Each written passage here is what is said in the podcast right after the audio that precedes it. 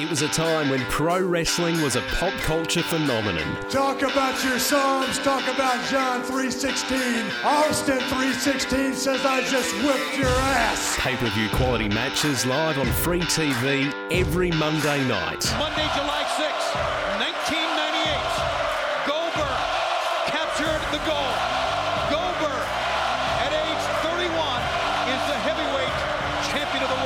look back at the battle between WCW Monday Nitro and WWF Monday Night Raw. It's me, Austin! Oh, son of a bitch. What? It's me, Austin! It was me all along, Austin! This is Reliving the War with Simon Tackler and Nims Azor. You can call this the new world order of wrestling, brother. Welcome everyone to another big edition of Reliving the War. We are barreling through 1997. We're almost lining it up month by month, week by week with 2021. One of the benefits of uh, spending a lot of time indoors. My name is Nims Azor, joined as always by my tag team partner Simon Tackler. We are here on the Grey Wolf Entertainment Network, giving you exactly what it says in the tin. We relive the Monday Night Wars. We are up to October 1997. And Simon, we get a bit of a double shot here in terms of the WWF because they have two. Oh, is this the tail end of September? The the special UK only pay per view. I think it's the tail end of September. Yeah, that's right. The end of September. So a double header for September for the WWE in 97. We had Ground Zero and we get one night only. One night only. It is their first foray outside of the United States uh, for a specific UK only pay per view. Yes, there was SummerSlam uh, in 1992 in the UK, but this is like a dedicated UK pay per view. It is very, very cool. And uh, before we even get into recapping it, Simon, what were your initial um, memories of this this first UK pay per view, if any? Well, this was a pay per view that was hard to find on video. So my video store didn't have one night only. But at the time, um, on weekends, me and my older brother would stay at like my great auntie's house and she would kind of like babysit us for, for 1997. I can't remember why. But anyway, their video store near their house, their Video Ezy, had a totally different wrestling section. So my local one had no WCW pay per views. Their one in Thomastown had old NWA videotapes. It was totally That's different. crazy. And then I guess, you know, like a couple of months after this pay per view came out and I had given up on ever watching One Night Only, it showed up Video Ezy Thomastown, One Night Only. So I watched this a few months later. And it was like one of those holy grail finds. I was like, oh my God, I finally found it. Because, yeah, you couldn't just go on YouTube and like Hmm. Shawn Michaels versus Bulldog. Like, if your video store didn't have it, you were shit out of luck. That's it.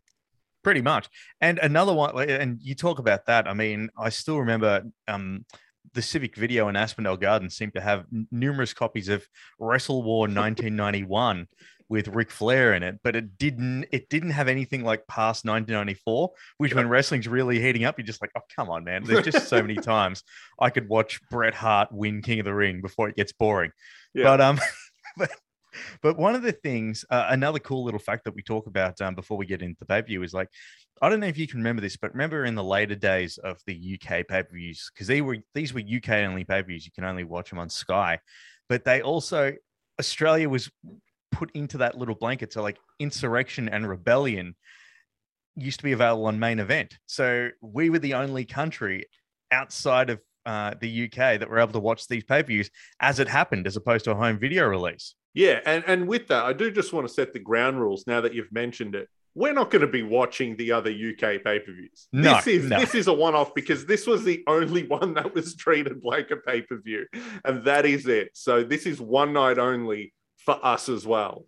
Yeah, yeah. So sorry if you're expecting us to review Capital Carnage or No Mercy UK, uh, because we'll put it this way: I love how in the canon of uh, of WWE pay per views on the network, there's like you know it's got like In Your House, Bad Blood, all that sort of stuff, but in two separate categories. It's No Mercy with all of the No Mercy pay views, and No Mercy UK. It's like say WWE don't even consider it part of the banner, Yeah. which I thought was awesome. Why did they call that No Mercy? It's like when they um repurposed Super Showdown for Australia Yeah. and Saudi Arabia. Why would you do that?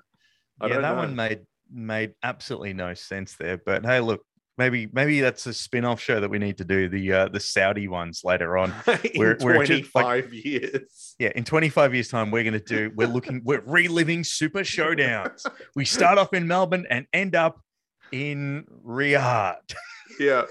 Actually, also, before we get to the pay per view rundown, I do want to say um, have you seen the poster for One Night Only before the pay per view happened with the proposed matches?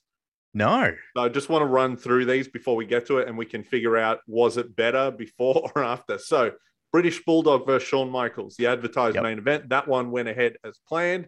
The other big match was meant to be Undertaker versus Ahmed Johnson, a match that seemingly they tried to make happen a few times, didn't happen at one night only either.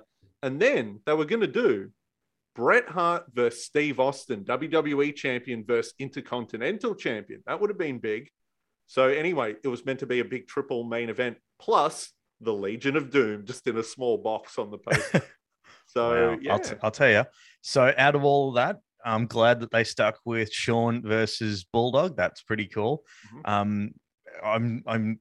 It would be cool to see a title versus title match. Maybe they were trying to recreate WrestleMania six with uh with Bret and Austin. Yeah. But I can tell you right now, if they were going to do an Undertaker versus Ahmed Johnson, please, please do not do it for 30 minutes. Yeah. Uh, that would have been interesting. But let's get straight into the pay per view, shall we? Uh, we start off with I thought was a very cool little the Sky box office uh, little presentation. Like that was pretty cool.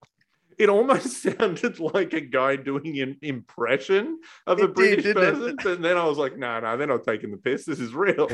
it's just legit.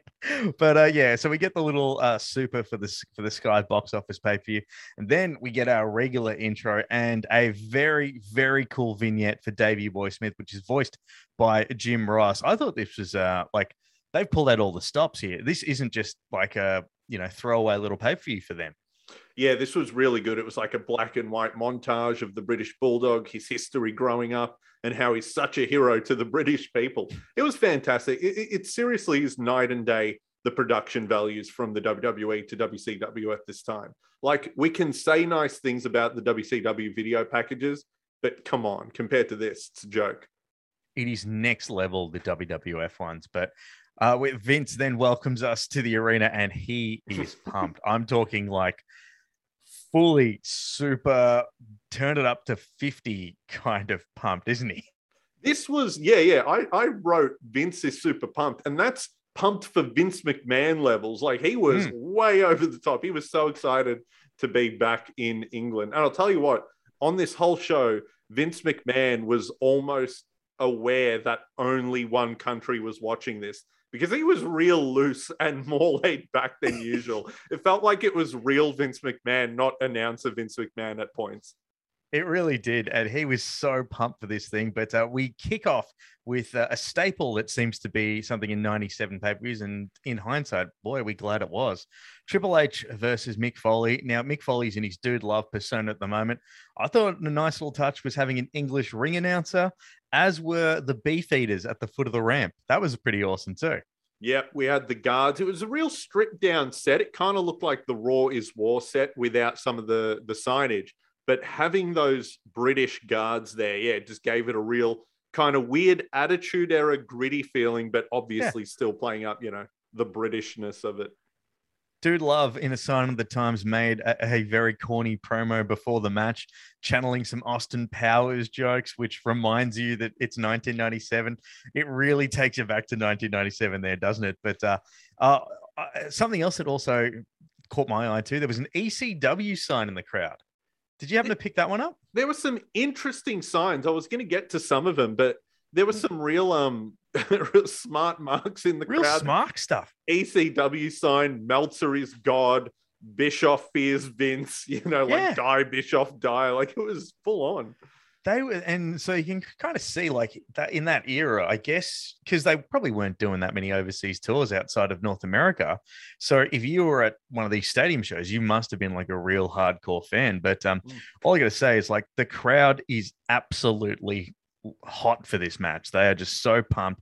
Really adds the atmosphere. And I did think it was interesting. that um, JR actually brings up the history of Mick Foley. So he mentions how that um, you know he was he was Cactus Jack in a previous company. Then he came here as Mankind, and now we see him as Dude Love. Like that's a little bit of history that you don't normally see. And I'm wondering if it's also because that it was a UK only pay per view. Yeah, I felt like the commentary was yeah, like less less character, you know, like the announcers were less in character and just sort of calling it. You get that with the WWE. I noticed that the the comparison to make is we recently had Crown Jewel, and it's mm-hmm. a similar thing. During Crown Jewel, Michael Cole calls the shows differently. He'll talk yeah. about this is a wrestling match, and he'll talk about moves, which he doesn't normally do. And yeah, JR was the same here, really going into the Mick Foley part of Dude Love. And I thought it was good. And they're definitely dropping the mankind thing at this point. He might yep. as well just be Mick Foley and they just rotate whatever gimmick he's doing.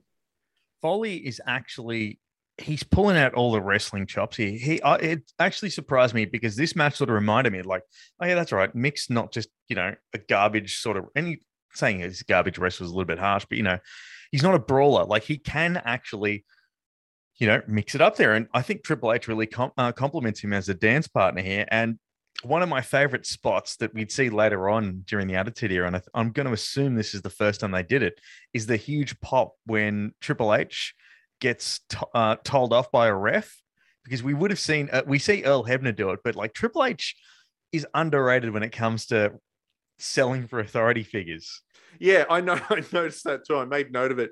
That's a Triple H spot where the ref will yell at him. He'll yell back at the ref, but then the ref will get super angry and Triple H will like throw his arms up like he's been shot by a gun and act all scared. Yeah, that became a staple of his, regardless of how much of a main eventer he was or how serious he was. That's one thing that Triple H would do, you know, every couple of years. Another cool little thing that I thought was there were some nice little touches. Uh, for some reason, was I don't recall Dude Love um, throwing little homages to Shawn Michaels because he does like the sweet shin music, as they called it. That one caught me by surprise a little bit. I couldn't remember what was like. Did, did you can you recall anything from a Raw that sort of brought that up, or was this just a one-off thing because they're at a UK pay-per-view? They're having a bit of fun here. Well, I don't know what the reason was, but I remember him using sweet shin music as his move as the setup for the um double arm DDT. So it was kind mm-hmm. of funny and it ties it in because you know there was always the thing where in those promos that Mick Foley did on Raw, he says, you know, he always pictured himself as Shawn Michaels, that, you yeah. know, he'd have the tattoo and the girls. So sweet shin music was, yeah, dude love tapping into that. And also the um, reversal of it was so funny. So he set it up, you know, tuned up the band, goes for sweet shin music, which is literally a kick to the shin. And mm-hmm. Triple H jumped over his foot, which I thought was great. And the crowd was going nuts for this whole match. They loved it. There's some cool little spots where they play up to the crowd as well. Too like there's a very uh, the cool little um the you know the normal 10 count spot that they do in the corner where normally it's just someone standing on the turnbuckle and pounding their head. In this case, they actually it was Triple H grabbing Mick Foley's head and doing like one, two, three in the top turnbuckle, then on the second turnbuckle and then on the third one on the bottom one and i've never seen that spot done before as well so triple h and shawn and triple h and um mick foley they are like you know how you have like your rock austin your shawn bret like you just find someone that complements to you and you're always going to get gold i reckon triple h and mick foley definitely had that chemistry yeah like we've mentioned it every match they've had they get better and better and I'm really surprised by the um, variety of kind of match they had. Obviously, they can do a straight brawl. They've had a cage match. This one is more of an old school wrestling match. They do a it lot really of is, yeah. sort, sort of like fun old timey spots to get the crowd into it. But it's really good. And like you said, Dude Love shows off his wrestling side. At one point, he hits a top rope arm drag, kind of like Kurt Angle or Shelton Benjamin, which was really awesome because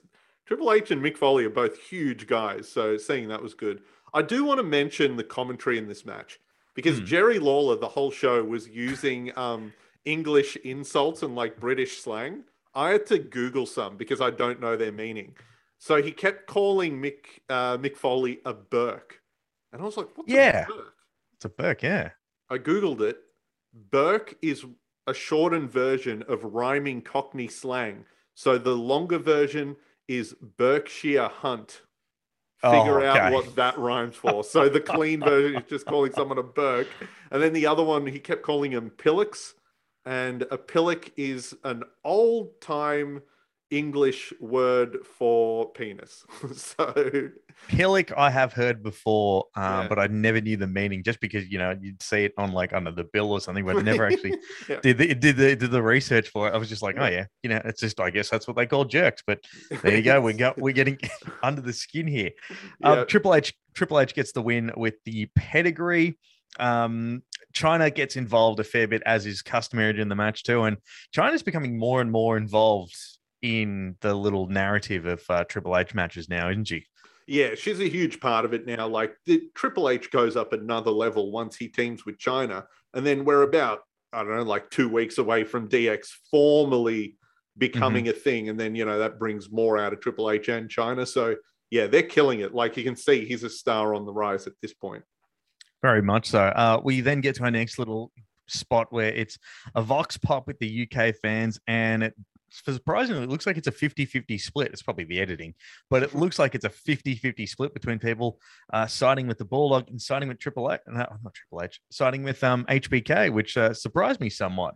Yeah, it was a lot of little kids. They're like, oh, I love the bulldog. But then all the women, they're like, Shawn Michaels is the best. it was basically all the women loved Shawn Michaels, you know. And they were like, why is Shawn going to win? And they were like, because he's cool. Like they had no reason. Yeah.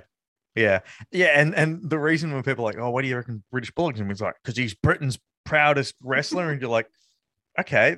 so that's basically not the greatest of analysis from the crowd, but still pretty cool. Uh, then we get to our next bit, which is Sunny. She comes out to be ring announcer. This would be a staple in some 1997 WWE pay-per-views, like, as I guess they're just trying to find stuff for Sunny to do. She gets an absolutely massive pop, and I'm sure that you notice this one too.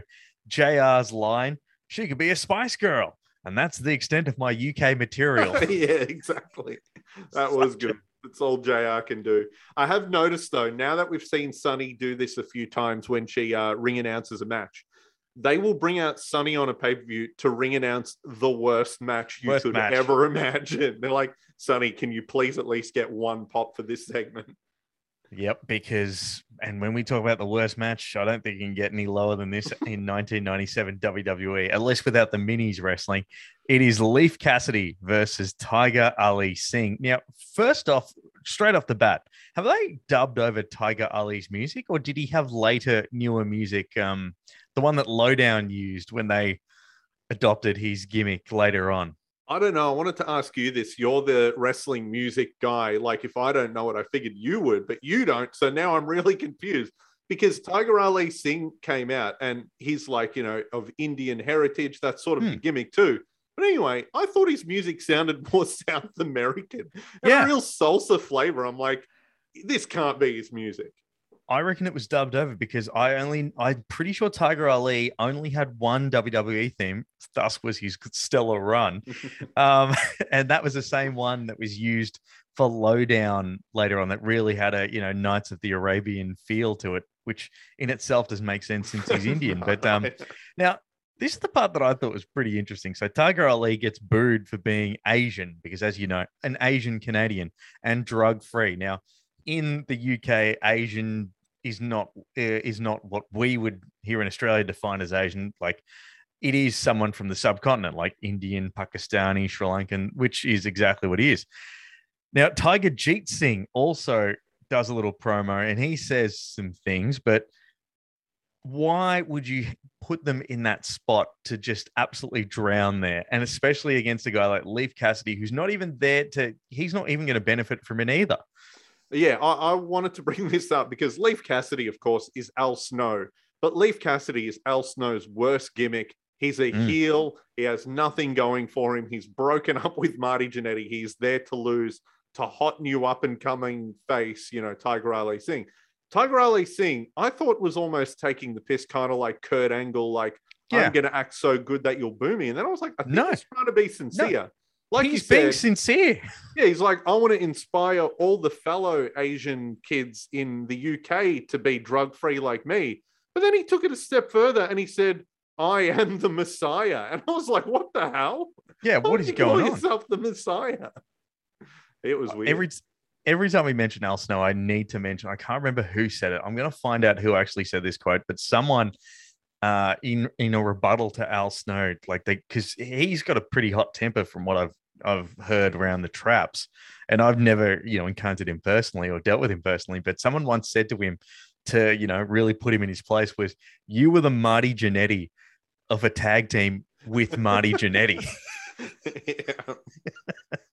well, it was also like poor Al Snow, like Al Snow getting owned when he said on uh, Twitter that like his argument was the best match is the match that draws the most money. So he said that you know Hogan and Andre is the best match because that drew the money, not Steamboat and Savage. And someone Hmm. said to him, by that rule, you've never had a good match in your life.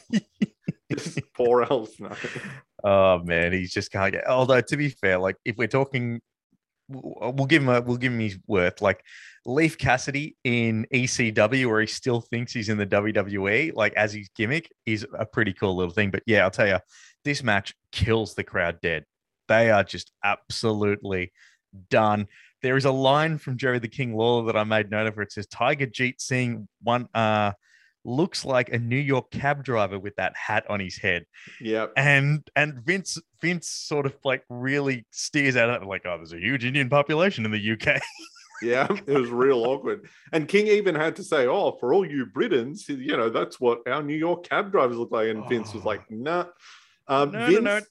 Vince also said, um, "Tiger is taking a page out of his father's footsteps." And JR There was a pause, and then JR was like, "No, I'm just going to call him out on it." And he's like, "Oh, I guess now he's walking in his dad's book," and he just kept making fun of Vince.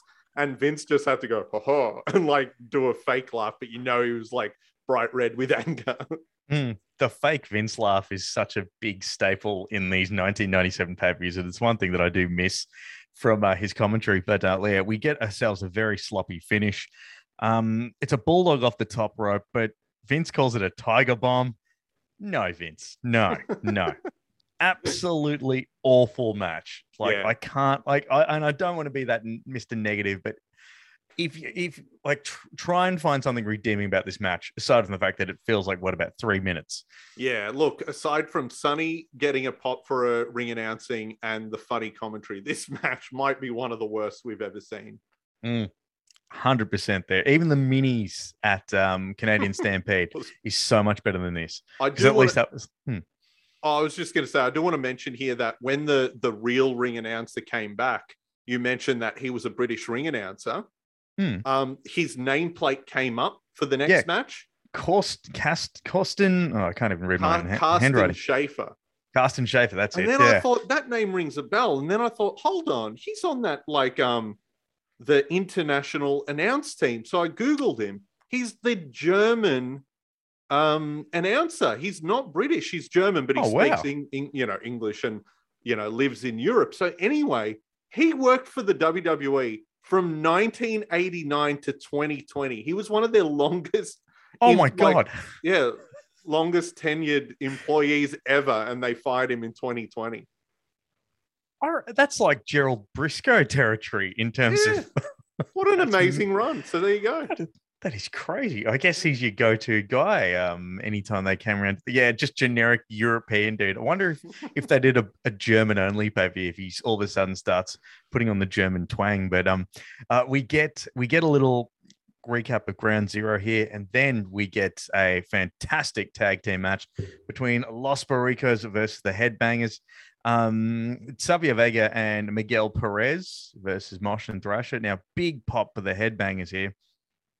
Uh, and the Boricuas ambush, but the Headbangers get the advantage here a little bit. And I got to say this this is probably the best Los Boricuas match I've ever seen. Probably the best headbangers match too. I was so shocked by this match when So I, I. saw them come out. I was like, "Oh, here we go, another one of these matches." Not only were the headbangers as popular as the Legion of Doom for some reason in the UK, but they had great chemistry. The headbangers did a lot of really good um, tag team moves.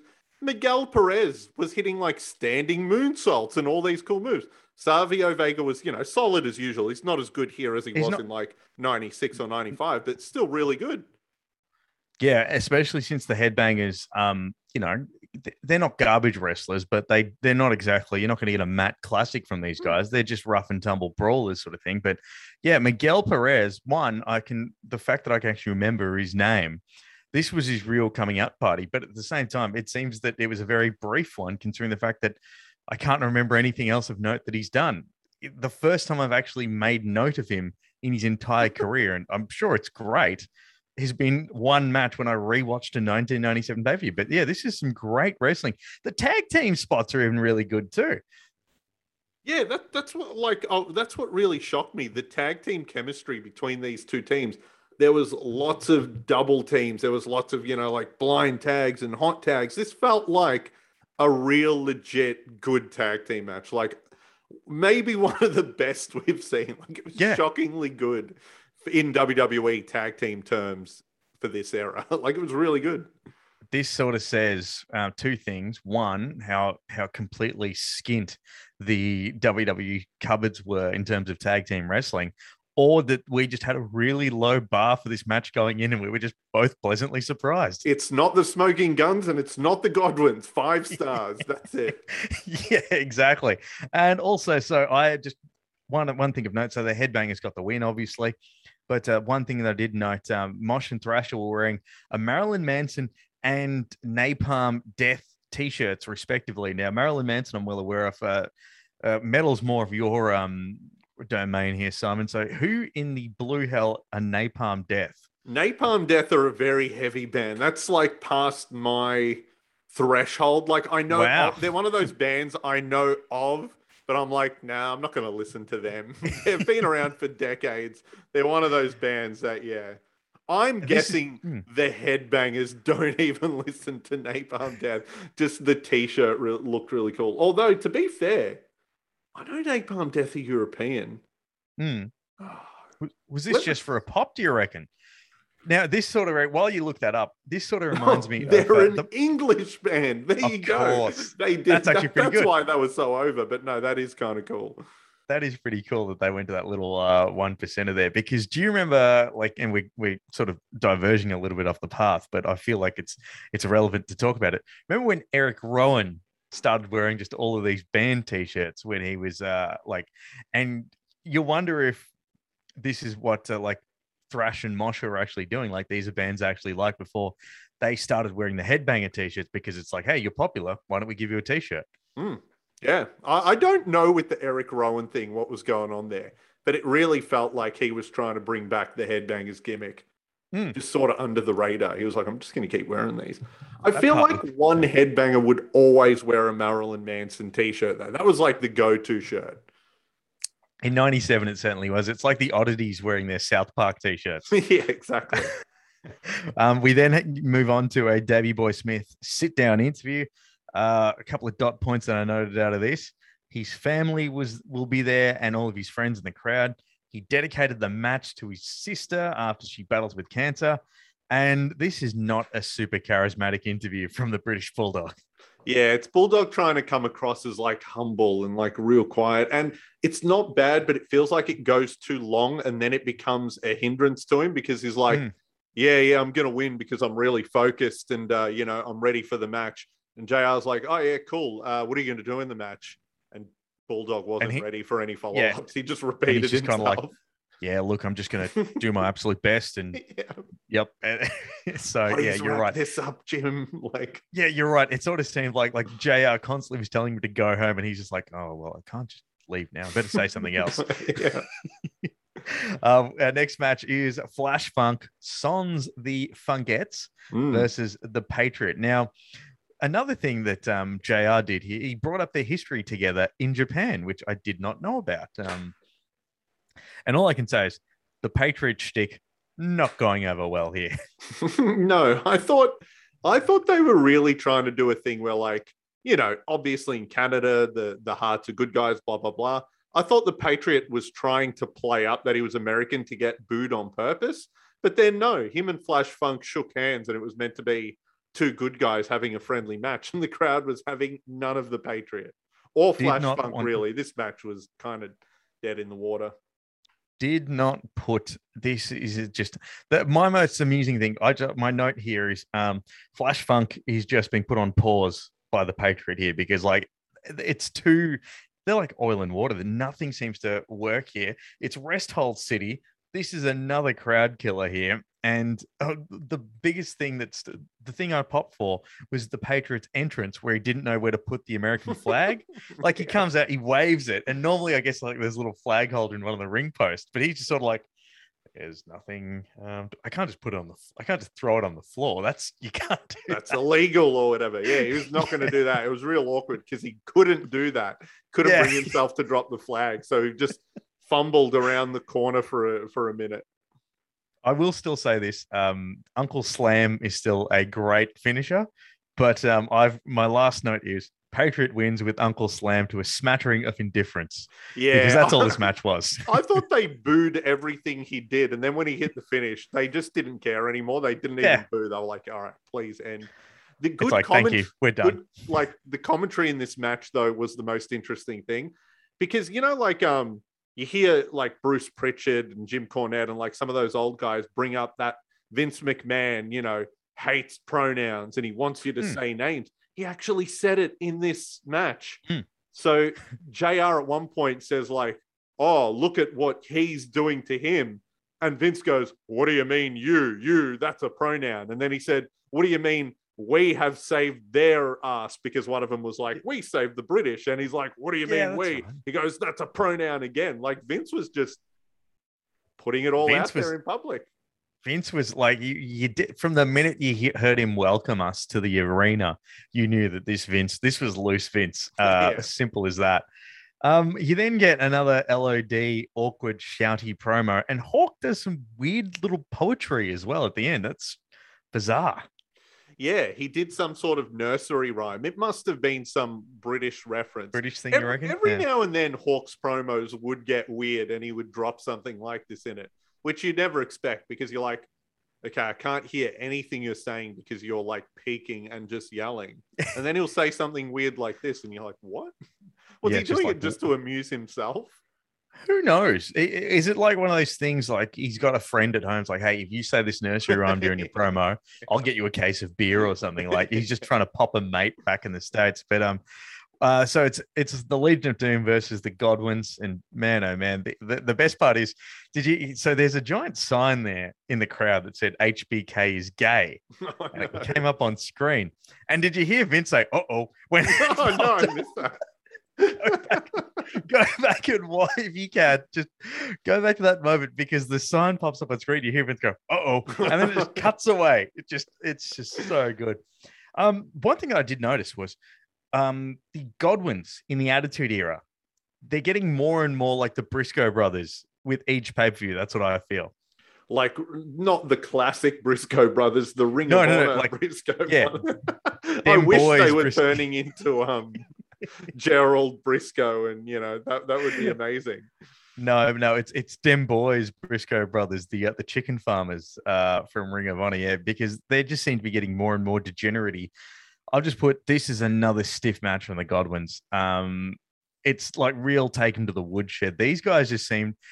Anytime these two go in the ring, like clearly there is a lot of animosity between these two teams because they just want to absolutely um, hurt each other. But that made it look not a bad match and not a good match. It was a decent match.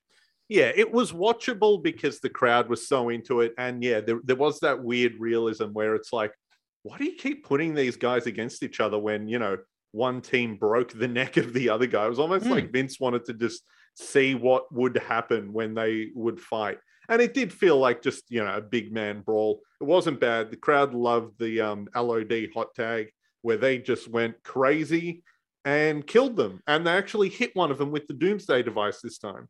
Yeah, yeah, a, a very decent match there too. But um, yeah, look, the crowd really helped that match because LOD is still over, even though they're heading towards past their prime territory here, and very much into rambling Scott Steiner mode when it comes to their uh, promo skills. Um, now, did you happen to notice the Meltzer sign in the crowd and pick up what it said? Because I couldn't quite decipher it. Yeah, yeah, that, that was the one where it popped up. It was a guy in the entrance. It said Meltzer is God. Meltzer is So God. There you go. there you go. The British fans were um real smarky. There was also a bit of commentary in that match where um King said that you know because King's trying to use more of his British um, terminology. He said King King said that JR. was with a woman last night. She was an 18 stone slapper, and I thought that was just such a great turn of phrase. Oh my stars. Um, our next little segment is JR in the ring. He's with Ken Shamrock, who gets a pretty solid pop at this point in time. Now, Shamrock kind of figured himself out a little bit Hmm. um, as we've sort of watched and uh, move on since WrestleMania 13, which is remarkable when you consider he's a referee at WrestleMania 13, and now he's one of their biggest stars. Well, on his way to becoming one of their big stars, or at least a, a team player here. Uh, now, Shamrock's injured because of he was uh, got a punctured lung, thanks to the nation. One thing too is uh, Shamrock. is still pretty. He's pretty dry. Like he's he hasn't quite got his cadence yet. He's still popular, and the boos all of a sudden just start flurrying in. And I was just thinking, like, oh no, they're turning on him. But no, the crowd sees Billy Gunn enter. Yeah, not just Billy Gunn, Rockabilly. who- Rockabilly. who doesn't even have Honky Tonk Man anymore, or even his cool jacket. It's just Billy Gunn in jeans dancing Hmm. for some reason. He comes out as, you know, the loser who's going to get beat up. But as Rockabilly is getting into the ring, Shamrock, who, like he said, doesn't have his promo skills up, he said, The Harlem Globetrotter. he goes, I didn't know we had the Harlem Globetrotters here tonight. What on What earth does that does that mean? mean? And how is that an insult? Isn't that like a good thing? It was so weird. Like, that's a guy who doesn't know how to say an insult trying one. Now, if if it was say the Patriot that came out, I could see why he'd call them the Harlem Globetrotters. Yeah. If it if it was someone that was like eight foot eight with a basketball, I could see. But Billy Gunn wearing jeans is the furthest thing away from a Harlem Globetrotter. Billy Gunn loses all the time, whereas the Yeah. Harlem Globetrotters never lose. Like, none of Yeah. it made sense. Oh, it was just so weird. But yeah, uh, Shamrock puts Billy Gunn in an ankle lock, and before the referees pull him away, which means Billy Billy Gunn was flown to the UK for the purpose of being put in an ankle lock, and that's it. Yeah. Good night work for Rockabilly, though. Yeah, and and you're right. It is smoking guns, Billy Gunn, uh, without the without even Bart Gunn with him. He's just he's in purgatory. He's in gimmick purgatory at the moment. You wouldn't Uh, have picked it that he would recover in just a few months, but yeah, we're, we're very close to him recovering. Yeah, talk about turning into the skid. That's that's pulling the nose up on the plane, definitely. right Well, I there. guess that's the Harlem Globetrotter comparison. You think, oh no, is he losing? But then he just comes back and wins. So you know he's getting there. Ken Shamrock with a long form joke Yeah, there. That's what it's that's what it's all about. Uh, we get we get ourselves a Bret Hart interview with Vince at the desk. This is a common thing for Bret Hart. It's such a weird little the the interview the commentators do pipe in through the PA, obviously, but like interacting with the with the the video screen essentially. It's almost like all I've all I've written down is great audio mixing. Look, this segment I really want to talk about because you've really said that Bret Hart's 97 is really bad. And, you Mhm. know, they can't kind of bury him. And, and I say, but he ends on a high note. 97 is a great year for Bret. This interview is very awkward. Bret Yep. Hart, being in England, thought he was going to be super over because a lot of his promos weren't just Canada loves me, it was every country loves me except the except America and they would also always show clips of him in the UK, him in India, him in you know Australia, Yeah, whatever. South like, Africa, Kuwait, Africa, all that sort all- of stuff. Yeah. all the kids love him around the world. This promo was meant to be Bret saying, "Look, the English crowd loves me." The English crowd was booing Bret, and because this was live, JR. and Vince had to end up going with it. And then they said Yeah. to him, Vince said, "He's like, uh, the crowd doesn't like you." Bret looked legitimately defeated. he looked so sad because, as we've mentioned, everything gets to Bret. He takes this very seriously. And then at one point, Bret was like, "Oh, th- they still like me and respect me." And then Vince was like, "They're booing you." And then he's like, "Does it matter to you that they don't like you?" And Bret wasn't even in character. He's like, No. face was all dede- dejected, and he goes, "Yeah, it does matter to me, Vince." And it was real awkward. I, Vince was like, "Yeah, you son of a bitch. That's why I'm firing you." It was real, real. and, it, and And it was almost to the point where this, like to me, it also seemed like, you know, it's like Bret's had this conversation, like probably privately, just like, you know, like, look, I don't know if you are a face everywhere. Maybe it's just Canada. Like, no, no, trust me. He's like, all right, well, I'll tell you what, why don't we put you on the Yeah, big yeah. screen in front of everyone when no one can help you? He called him on it. They must have been on the plane, and Bret was like, "You watch when we get to England. Put me on live. I'm gonna be over." And Vince was like, "All right." And then you know, you know, Vince backstage would have been like, "Oh, so you wanted the 12 million, did you?" Like, no. Uh, speaking of Harts, we get to our next match, which is Vader versus Owen Hart. I've completely forgotten that Vader is still around. He's such a bit piece in 1997. Like from what we saw of him in 1996, like he was a main event player. He was such a like he's just a there. He's he's a he's a he's a he's a pawn on the chessboard. Yeah. Like he's do- really nothing. we got to give him credit though, because yeah, like you in '97, Vader might as well not be there in the WWE. He's had two really good matches, along with Undertaker from Canadian Stampede, and this one I couldn't remember Hmm. this match at all. Vader and Owen Hart, and what was so funny about it, Bret Hart, the crowd having none of him. Owen Hart comes out to a Loved really big pop. He was a good guy, giving kids high fives. It was so funny. Huge pop an absolutely huge pop. And and maybe it's also too because he's clearly like he's playing the Rey Mysterio sort of role. It's like Yeah. Rey Mysterio Batista sort of thing here because he's pinballing around like this it's going out of fashion. You want to talk about the crowd losing their mind. When he actually slams Vader the crowd goes ballistic Yeah, that was really funny. So Owen Hart did the old fashioned thing where, like, he was the heroic good guy. He couldn't get Vader up for a couple of slams. And then on his comeback, when he finally hit it, yeah, it was like Hogan slamming King Kong Bundy or something. It was really good. Owen even hit a Frankensteiner on Vader. And he Hmm. even did like his, you know, blue blazer type face comeback. He did the missile drop kick, the kick up, like playing to the crowd. It was really, really cool to see Owen Hart be a straight up face in a match. I've written down too here this match shows Owen had the potential to be an absolute superstar Yeah. Like it's such a shame when you do see matches like this because he could have been someone.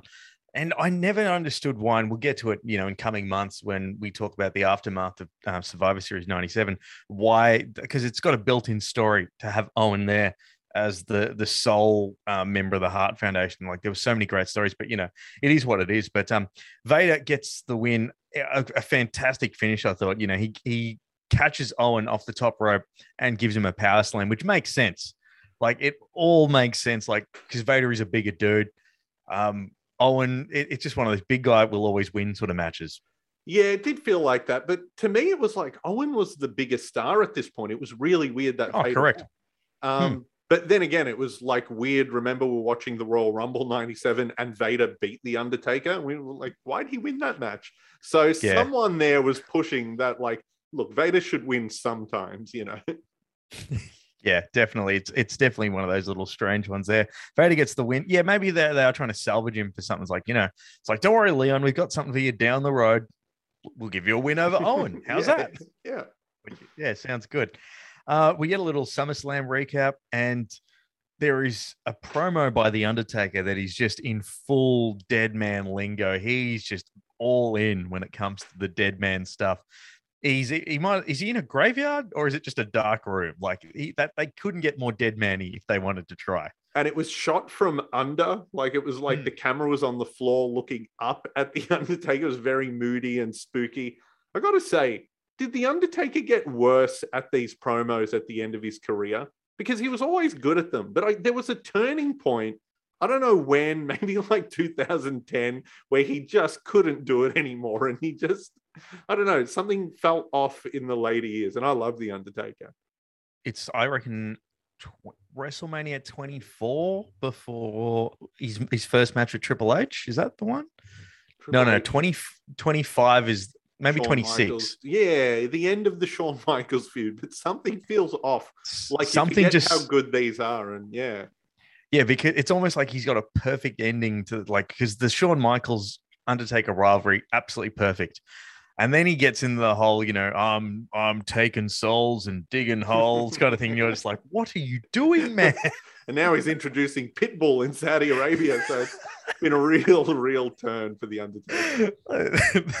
I still reckon the ultimate bit because I always sort of had like, you know, like, oh look, he, he's I'm going to give him a little bit of leeway here because he's the Undertaker. When he said to Roman Reigns, "At the ultimate thrill ride, it will be your last ride," that's when you're like, "Righto, I'm out." yeah, there, there, must have been a change in riders, and whoever the new guy was just couldn't do it for the Undertaker. Yeah. uh, we then get to the Undertaker versus Bret Hart, and was it is it weird or did you find it like that clean entrance from the Undertaker where it's just complete silence? From the commentary team. It like lets the aura of like it is something to sort of behold, isn't it? Like it just made it seem so big. Yeah, and I think they did that because they were in England, and it was like you, you know you haven't seen the Undertaker in years on pay per view mm. in that country, and it was really cool. Sometimes it's good when they lay out and just let the Undertaker's entrance speak for itself because the Undertaker was super over. Like Bret got a few boos and he looked mm-hmm. very annoyed during his entrance, but the really Undertaker did. was yeah a real hero here. I've put this uh, one of my main notes is this Bret Hart is the in my mind the definitive WWF form. Like when you remember the st- like how Bret has been portrayed by the narrative uh, and you know his image is being a lot better now. But this is the Bret that I used to always remember, at least for a good chunk of my wrestling fandom. The p the pissed off, you know, like it's he's in the Survivor Series gear. He's just looking just with contempt as he comes out to the crowd. Like this is definitive Bret Hart WWF. Yeah, and and it really is good. I love this Bret Hart, and it's a real shame that it couldn't work out for longer in WWE or WCW because it's a great. I don't even know if character is the right word to be honest. Yeah. It's just a great thing to take advantage of that this guy was so angry and so annoyed with the circumstances. It's like he's forced to come to work. You know? Yeah.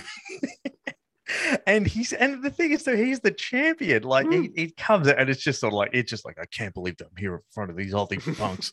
Yeah like, like the guy at work who's really good at his job is your manager but he's always angry. It's like what are you annoyed yeah. at idiot? Yeah it's like, mate, you were. Oh, it's like, and you're working with the Undertaker. It's not like yeah, you put some.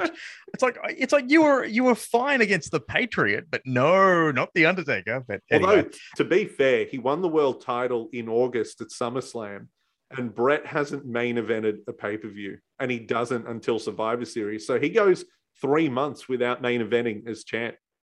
Yeah, yeah, that is true. Uh, it's almost in the CM Punk world first world champion sort of mold, but um, the crowd, as you said, is absolutely hot from the opening bell.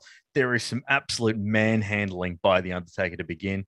Uh, it spills to the outside. They brawl up the ramp, and JR even does the the referee's been a little bit lenient here, but um, Taker just absolutely goes to town on Bret. It's fantastic to watch, and Bret sells it like gunshots every time. Yeah, I thought the um sort of the way this match was put together was better than the SummerSlam one because we mentioned at SummerSlam Bret was in control too long, and just because it's the Undertaker, that feels weird. You know, a smaller guy shouldn't beat up the Undertaker mm. for the whole match. Here they sort of balance it out, and it was really good. Although uh, the only thing I thought, as good as this match was, and then thinking about the SummerSlam match, and then even thinking back to their match at the um, 96 Royal Rumble, Bret hmm. Hart and The Undertaker never had a match as good as Bret did with Kevin Nash or Shawn Michaels did with The Undertaker, even yeah. though it's similar sizes for both of those guys. You would think Bret and The Undertaker would click as good really as well. those other combinations, but hmm. this was the one where it, it never reaches the peak. And legitimately, if you've never seen Diesel versus Bret Hart have a match, go watch them. Those matches are better than this but very very cool. Um, there's some Bret Hart goes through his greatest hits. Is oh, what yeah. I've sort of written down here. Like you know, he's doing that little thing. You know, where he works the leg, like sort of bounces off the bottom rope and does that little thing where he crushes him with his with his ass, and then it's it, it's it's just a weird thing. Like I always find it a weird move because he gets such elevation to gently sit on someone's knee. doesn't want to break his knee, but yeah, it is one of those classic Bret things he runs through it all. There, there's one really cool bit too where the Undertaker keeps sitting up and Bret just keeps kicking him back down. I Hmm. thought that was really good. Um, Another little cool one that I uh, another spot that I love too was um Undertaker reversing the figure four because you you wouldn't like have you ever seen the Undertaker do anything technical in this time? Like we've we've established now like he's a high flyer he's a power guy. We never see a technical side to him though and the fact that he's able to reverse the figure four kind of like sort of shows that new side of him as well yeah, obviously he would become, you know, ultimate fighting dead man later on when he'd start doing Hell's Gate, Triangle that chokes and all that sort of stuff, yeah. exactly. But yeah, you're right. Here in the figure four, reversing it, that was good. He knows his scientific wrestling. That was cool. Also, when he was in the figure four, the crowd was cheering for him, and I forgot this that it wasn't always the Undertaker chant that we would Hmm. get forever. In this era, they would chant "Rest in peace, rest in peace." that's right yeah And that stopped after a few years. I wonder why. But anyway, it was very video gamey because that would, you know, be in the attitude game. Yeah, and and it also was in um uh, WrestleMania the arcade game as well. But uh, there is a pretty cool sequence that I thought that I really want to point out, and I've got a lot of notes for this one, so I don't so bear with me. um, there's a very cool sequence where Bret he counters a leg drop from the Undertaker. So the Undertaker literally does a leg drop. He somehow turns that into a sharpshooter. Now at this point in time, is the Undertaker the only person to, power out of the sharpshooter? They mentioned that again because he did it at SummerSlam and they lost their minds. I'm like, oh my God, no one's ever Hmm. No one's ever the done this, yeah. So yeah, Undertaker is the only person who like physically broke the sharpshooter. Didn't get the ropes, you know, didn't yeah, reverse it or whatever. He just kicked him off. It was pretty cool. Also, that that counter they did, the leg drop in like catching it, turning it into the sharpshooter. Hmm. Bret used that in 91 to beat Mr. Perfect at SummerSlam for the IC title. Um, and go. I don't think he ever did it again until this match. Because when he did it, I was like, oh, that's the Mr. Perfect finish. Such a great Yeah. reversal.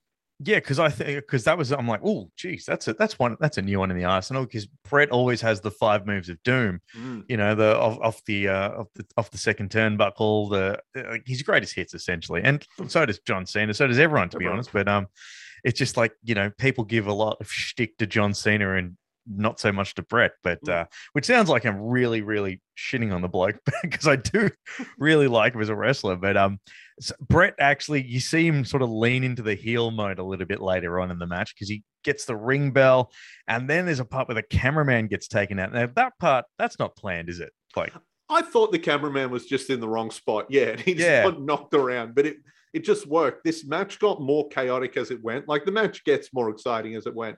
It was starting to kick into high gear here.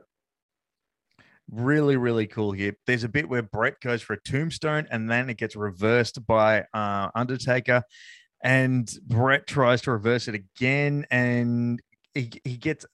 The finish is just so incredible because after he reverses the tombstone, he gets stuck in the ring ropes, but like hung in it, like it's both ropes, like you know the the old was like the WrestleMania Mick, 10 Mick spot. Foley getting when he Yeah. gets choked in the ropes. And I thought this was a pretty cool finish because the ref is trying to help, you know, free Bret because obviously he doesn't want to see the bloke get strangled to death by the ring ropes. But Taker doesn't want to bar it and starts like just beating on Bret. Mm. So the ref's like, all right, I got to call this man because you're trying to kill the dude. So that's it. Bret gets the win here. And it's such a creative finish. And the crowd at this point in time, do you find that they crowd turned on Undertaker? I think they did because they were annoyed it was a DQ and it almost felt like Undertaker caused it to be a Yeah. DQ. And they were like, ah, no, you ruined it. I, I will say, if this match didn't end in a DQ, I would say it's as, as good as some of those other matches I mentioned. But yeah, just, ah, just this was better than the SummerSlam one. But the DQ ending was like, ah, you know, what a weird way to end. Although we then At got least the it's fun at creative. DQ. It, it was, cr- and oh, and that reversal though, you're right. The tombstone, Mhm. tombstone thrown into the ropes was very cool. Like never seen that. But then we get all the um uh, officials Shenanigans. come out and the shenanigans and the Undertaker, you know, choke slams Gerald Brisco. That was it was kind of fun. The crowd ended on a high note. I will say one thing I love that the WWE does and WCW didn't because we've seen it happen on their pay per views.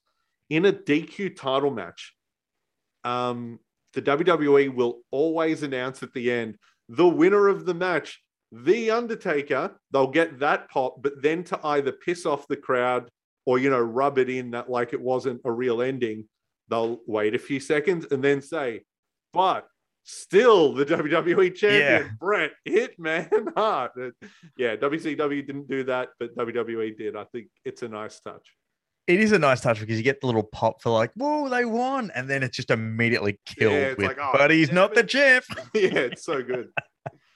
uh yeah it is it does at least leave on a high note there we then get to a promo from hbk he does another one of those promos to camera via vince at the desk and it's kind of cool because hbk is just an arrogant pos here at the moment and he promises to become the first ever grand slam champion and then makes his that little thing that they would do sometimes where it just pro- direct from the promo straight to the entranceway and you were you've brought this up numerous times on, but I reckon that they they it's something I need to bring back because it is so cool. Yeah, main event promo, main event guy says his thing, and then his music hits, and then he literally walks out.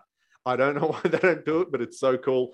And Shawn Michaels here, like to me, Shawn Michaels is great on the mic because he doesn't really have catchphrases. Like he kind of Hmm. works it in here. This is the first time on pay per view he's called himself the headliner, the main event, the showstopper. That would become a thing. But he kind of just talks. Sometimes it's cheesy. Sometimes he's just talking, and then he's like, "And now I'm going to walk out for my match." Like, Yeah. it's good. yeah, it is really cool. And you want to talk about a mixed reaction for a guy that like I, I feel like Bret was probably in the back hating the mixed response that Shawn because if in his mind he would have loved it if Shawn got booed, but the fact that Shawn was getting booed because he's a heel, but he's also getting a lot of cheers as well because he is Shawn Michaels. Yeah, he gets an interesting reaction and he kind of plays into both. He kind of plays into the people who like him. He'll give them a five or a hug if they're a girl or a kid. If they're Mhm. booing him, he was doing crotch chops and a lot Yeah. of them. So I, I like that Shawn Michaels was just like, hey, you either like me or you don't, and I'll play to both. Um, a British Bulldog then enters with his sister, who's been battling cancer, and sits her down uh, with his the rest of his family and friends at ringside. And got to say that Bulldog has about ninety nine point nine percent of the crowd support and the cheers after Yeah, he yeah. sits in the ring. That's the thing. The crowd cheered Shawn Michaels. You know, a few of them cheered when he came out. But then when Bulldog came, even those people who probably cheered Shawn Michaels, they cheered Bulldog as well. Like this is Mhm. their hometown guy. It's five years after SummerSlam 92. He's still a superstar in that country. I do want to And- say, actually, before yeah. the match, on Shawn's entrance, did you notice the point where he was hugging two women and there was a kid trying to hug him as well? But the kid was shoving a British Bulldog toy in Shawn Michaels' face. So Shawn grabbed the toy, looked at the kid, dropped it in his tights, and then pulled it out of his tights and threw it at the kid. I was did. awesome. that. That's pretty cool. Oh man, He's Shawn Mi- 90, 97 Shawn Michaels is just something else. yeah. Like we talk, we talk about how good 96 Shawn Michaels is, and he's phenomenal. 97 just he just ramps it up a notch. Uh, before Yeah. unfortunately getting his back completely destroyed in It's him. 1998. It's him going out in a blaze of glory. It's literally a man spiraling from the, you know, the heights to just, yeah, out of control. Him and Which kind of- Bret, Him and Bret, yeah, I was just a really weird parallel where they just both self-destruct in different ways. Yeah, they're both on that meteoric rise together, and they they burn so bright two Yeah. in two different directions, and then just completely come crashing down. It is. I've never actually like they're so intertwined together that you don't realize how big the parallels are. Um, we then see like the bulldog though. He is he's brought his A game here. Funnily enough, Bret will often take credit for the Wembley '92 match at SummerSlam, saying that like, oh, Bulldog was just so overwhelmed. I had to talk him through everything, but you can tell that Bulldog's here to work. Yeah, yeah, I, and I kind of get that. Whatever you know, Bulldog circumstances in '92, but Bulldog obviously held his own too. And in this match, I think Shawn Michaels and Bulldog had great chemistry too, just like Bret and Bulldog did as well. Bulldog was obviously very good, you Hmm, know, And, and I- I know that I know it's very common to sort of say like, oh, Shawn was a complete dick and he was an ass and all he like he only cared about himself. He's doing some incredible selling for Bulldog. Like he's making Bulldog look like a million bucks here.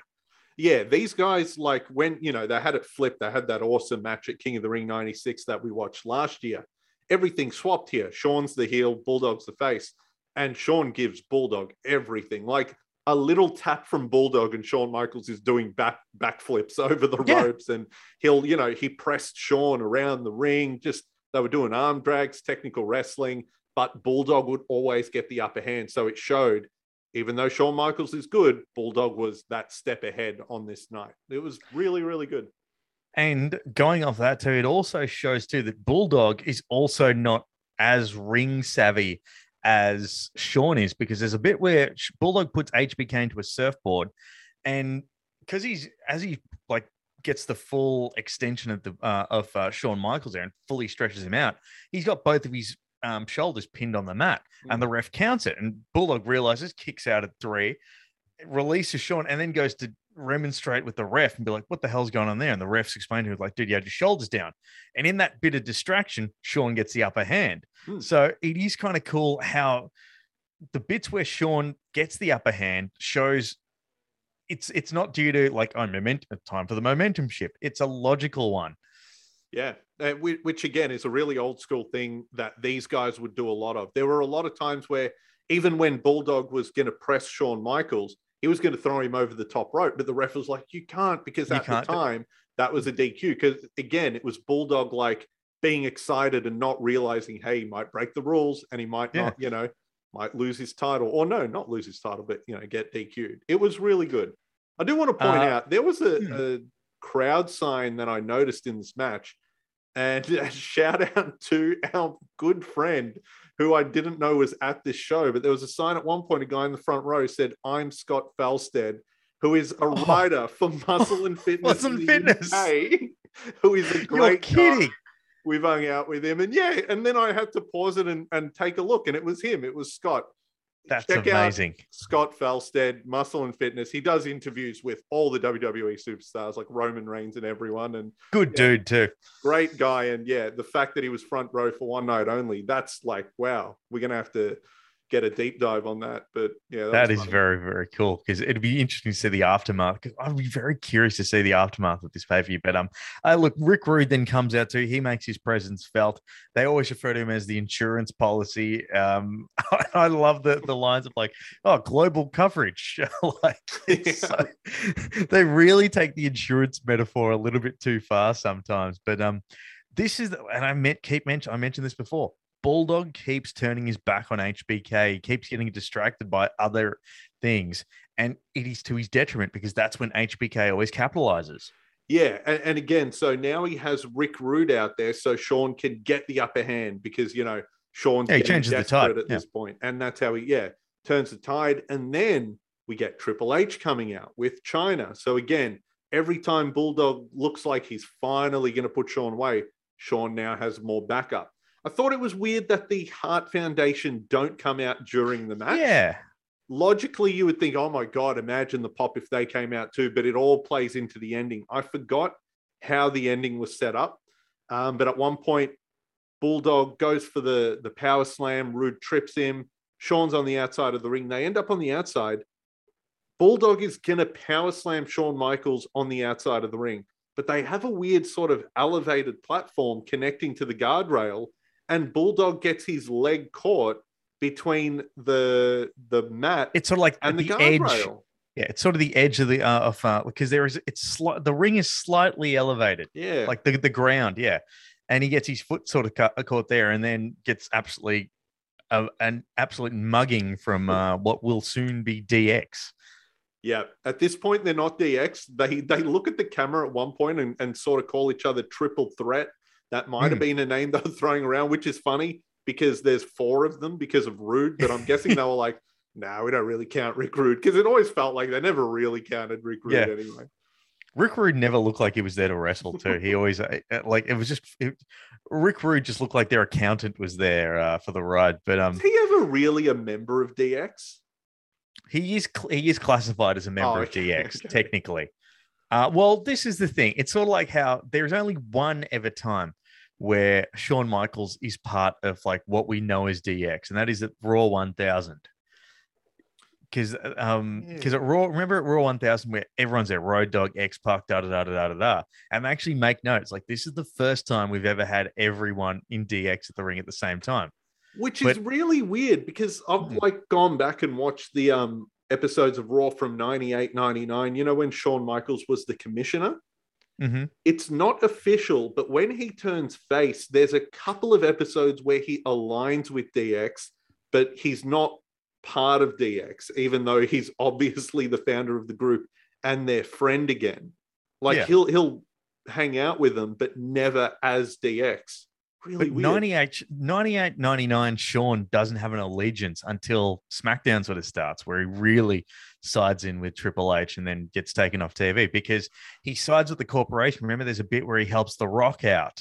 yeah, it, but it, he's just he's such a floater, but he never sort of has an allegiance. Yeah, that, that's the weird thing because he was against DX when he was part of the corporation, but then when he leaves the corporation, he's a face, but he's not in DX. He just kind of helps them a couple Hmm. Helps of them out, times. yeah, yeah. It's almost like the Union. Remember that really short-lived stable with um Big Show, Mankind, Test, and um And and Shamrock. Shamrock. Yeah. It's there for like one, like two Raws, and that's it. Yeah. Um, as I sort of said, yeah, it Triple H and Chyna really, really just you know once once Rude, Chyna, and Triple H just have a beat down that is borderline shoot style mugging here. Yeah, this gets like, okay, this match Very uncomfortable to isn't watch. fair anymore. And it gets really uncomfortable. They beat the hell out of Bulldog. Triple H hits him with a pedigree on the outside, and Bulldog is still trying to fight. He's still got some fight left in him. But then Shawn, HBK's taunting, yeah, um, oh my god, taunting Bulldog's family. It's just like, oh my god. the heat is building. And like you said, 97 Shawn Michaels is another level. He's giving it to the crowd. They are going crazy. Shawn rips off Bulldog's knee brace and starts working on the leg even more because it was caught in the guardrail. He He then throws it. Yeah, go on. th- yeah, he throws the um the knee brace at Bulldog's sister, who is dying of cancer. It is- Yeah. it gets real, real heavy. And then he puts in the fi- figure four. And again, Bulldog doesn't tap out right away because they really milk this. It's just Hmm. the crowd being angry for about five minutes. And I reckon too, because that's the hope spot. That's the one. It's like, no, no, no. This is this is Yeah. the this is Bulldog will come back, but no, he doesn't. he He, doesn't. passes out, and and they they they do the thing. They try to do the Austin thing. It's like he never gave up. Bulldog never get, but it's they don't want a bar of it. The crowd is livid. Yeah, we we sort of mentioned this at um, you know, Fall Brawl for WCW. They did a great sort of like sad ending with you know the hmm. NWO killing Ric Flair with the steel cage. This puts that to shame. The heat in the building here in Oh England. my! they weren't just throwing rubbish; they were throwing glass beer bottles at Shawn Michaels and DX. Like they were angry. They were super angry, and to the point too. Diana Smith gets into the ring, and this is the part that I wonder where I'm just sort of like, it's like surely, like, okay, so, like, she didn't just, you know, she didn't just get up like think, all right, I've had enough of this, and get into the ring. Like, clearly, there's something part of the storyline, but it does seem it seems so real, doesn't it? she looked legitimately upset. She Yeah. looked really, really angry. And it must have been uncomfortable to a point because supposedly the point was that Shawn Michaels, so he wins the, the European Championship here. And the plan was that they would have another show in England in 1998 and Bulldog would win it back. In the back, yeah. Obviously, that doesn't happen. So you just end on the most angry crowd reaction basically they've had in the WWE on pay per view. an angry crowd reaction plus Bret and Owen actively like they come out to the rescue. And the way that they come out, it generally looks like they are fearful that something might happen to their sister. Yeah, it was. Yeah, it was really, really, yeah, uncomfortable. Bret looked legitimately angry, as he always does. Hmm. And they don't even get revenge on DX. That's the other thing. They come out to like comfort Bulldog, and DX just go around the ring, and there's no DX fight. around. Yeah, there's absolutely no fight. And the last shot is DX standing triumphantly at the the entrance ramp. Yeah, and and there's kind of an iconic shot. They would use it all the time where Triple H lifts Shawn Michaels up by the waist and sort of carries him up the aisle while Shawn's just celebrating with the title, just relishing in the boos of England. It is one hell of an ending. This match and then the post match was excellent. Yeah, it was it was pretty stellar too. I, and I've written down top to bottom. Uh, aside from the Leif Cassidy match, you're hard pressed to find something bad here uh, on Ground Ze- on not Ground Zero on one night only. In fact, I'd even go as far as say because the Leif Cassidy uh, match is so short. It and the bad matches because I forgot about the Patriot as well, but but you know you've got a good Los Boricuas match. When you've got a good Los Boricuas match in there, that's actually on par with other good tag team matches. I think that says a lot about the quality of the pay per view.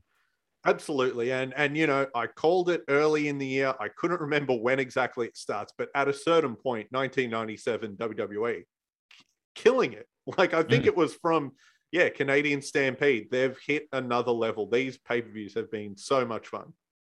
They are they have been incredible to watch. And next up, we've got Bad Blood. But before we get to Bad Blood, we've got to get through our MVPs. Who do you reckon is the MVP of uh, one night only? I'm going to give it to Shawn Michaels. Uh, he is just an absolute Well, piece of crap on this show. there's he's no one the best, He's the best wrestler on the show. He's athletic like a maniac. His selling is great, but then the crowd work and just yeah, leaning into it. He was the best in this. There's show. no one else. I there's like the nearest you can get to you know.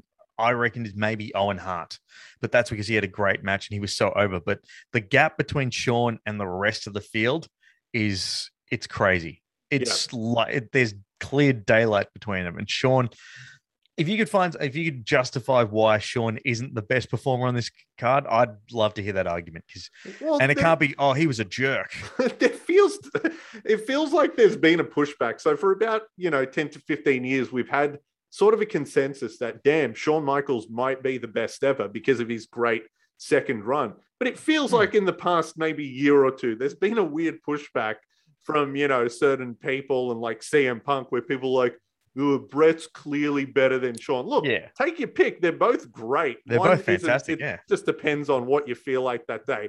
But to downplay one to say the other's better, I think is wrong. Like you can say Bret's the best, fine, but to you can say Shawn's the best, and you can't then say no, but he wasn't as good as Bret. Like Yeah. Yeah.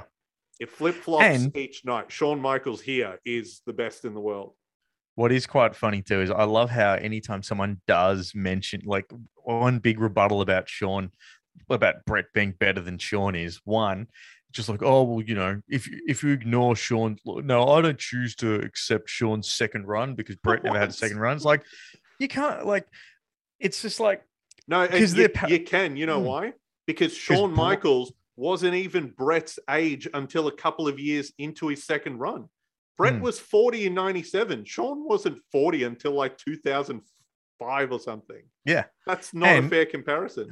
And the other one too is, and I know it's it's apples and oranges here too, but yeah, it's so like, oh well, well, Bret had his career robbed like at his prime, like he was only hitting his step in WCW. What do you think happened to Shawn in '98?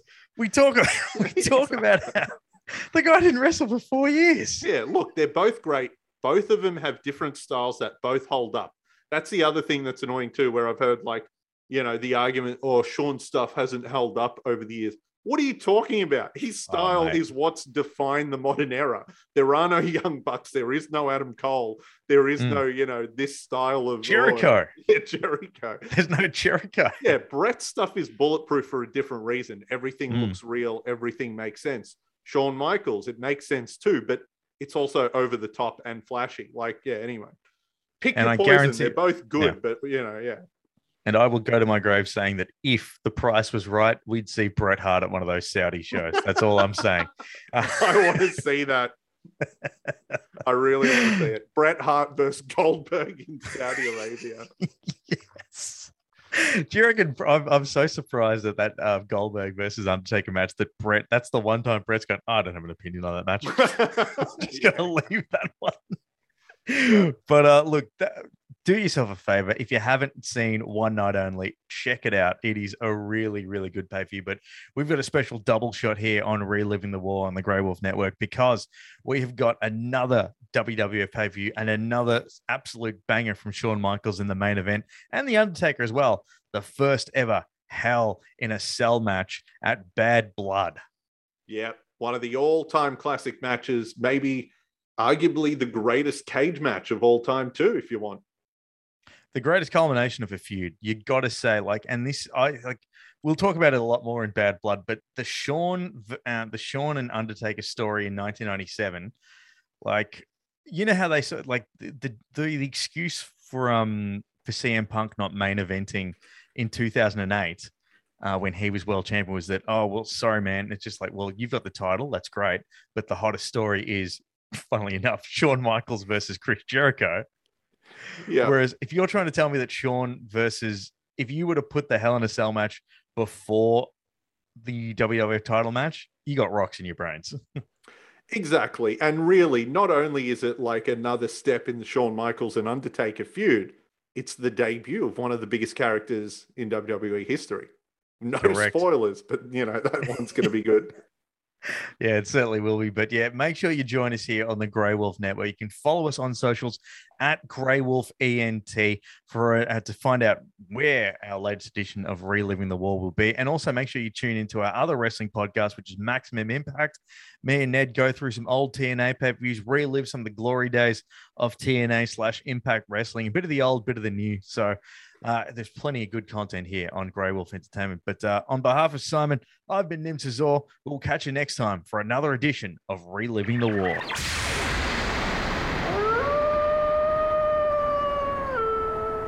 This has been another presentation from the Grey Wolf Entertainment Network, greywolfentertainment.net.